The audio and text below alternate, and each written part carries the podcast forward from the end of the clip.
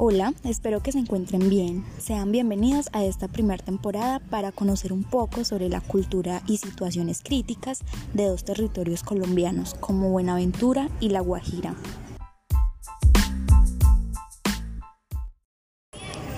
En este primer capítulo hablaremos sobre cómo es Buenaventura y La Guajira, sus riquezas y un poco sobre su geografía. Empezando por Buenaventura, su fundación fue el 4 de julio de 1540 por Juan de Ladrilleros, en cumplimiento de una orden del adelantado Pascual de Andagoya, venido al continente con Vasco Núñez de Balboa. Buenaventura no solo es uno de los puertos más importantes de Colombia, sino que también hace parte del Valle del Cauca, uno de los departamentos más prósperos.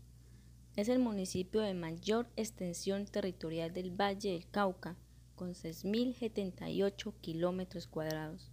Ocupa una tercera parte de su área, con sus minas de oro, platino, carbón mineral, cobre, magnesio, diatomita y tierras refractarias. Es la mayor área de reservas mineras de Colombia, especialmente en bauxita, en la que el país con 350 mil millones de toneladas, ocupa el tercer lugar latinoamericano, después de Brasil con 750 mil millones y de Venezuela con 500 mil millones.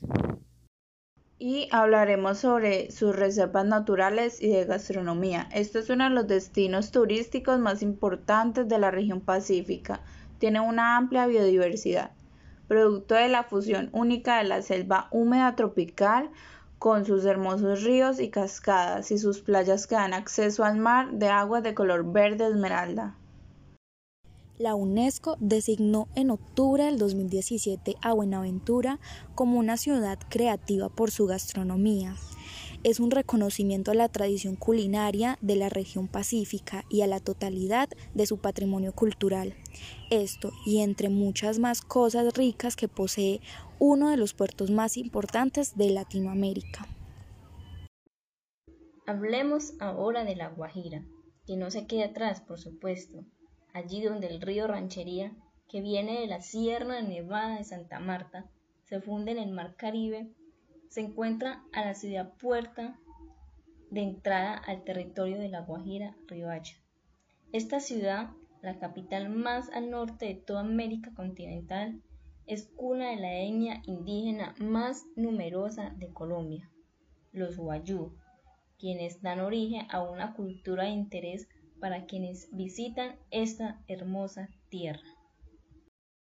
Así, Riohacha se convirtió en una ciudad multicultural que siempre ha mantenido una política de brazos abiertos. En su historia ha recibido importantes migraciones llegadas de diferentes regiones de nuestro propio país, como también de Venezuela y del lejano Medio Oriente. El nombre Guajira apareció por primera vez en un mapa elaborado por Juan en el año 1500.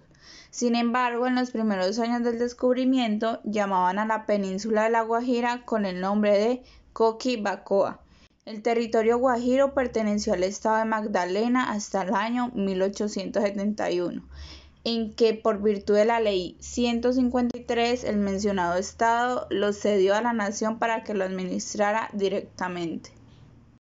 Sol, montaña, desierto, playa, y en especial potencial humano, en su mayoría endógeno y raizal, marcan este departamento como una región diferente e inesperada en toda la zona del Caribe, donde se confunde la realidad con la fantasía.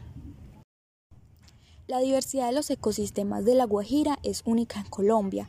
Incluye bosques secos tropicales, bosques húmedos tropicales, sabanas, desiertos y todos los pisos térmicos con su correspondiente biótica, lo cual genera el más propicio ambiente para actividades como avistamiento de aves, reptiles, fauna en general, observación de flora muy diversa, senderos interpretativos en parques naturales, conocimiento de explotación de minerales y repoblación de especies animales y vegetales, reestructuración de los suelos y subsuelos que han sido explotados, conocimiento del sistema eólico de generación de energía.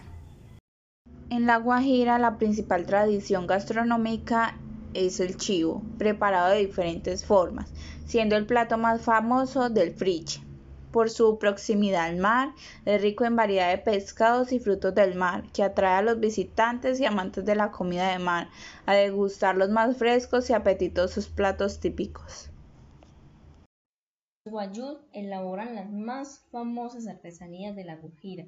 Sus coloridos y bien diseñados tejidos son artículos que además de ser decorativos, forman parte de los accesorios habituales de sus creadores, como las mantas, mochilas y chinchorros que enriquecen el inventario artesanal, especialmente de Uribia.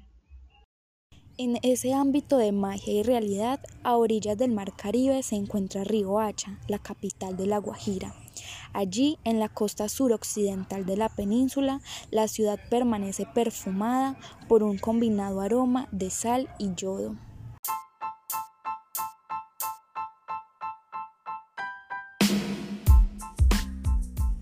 Esto es todo por hoy. En el próximo capítulo hablaremos de la realidad no tan colorida de estos territorios y cómo esto afecta al país colombiano en general. Muchas gracias.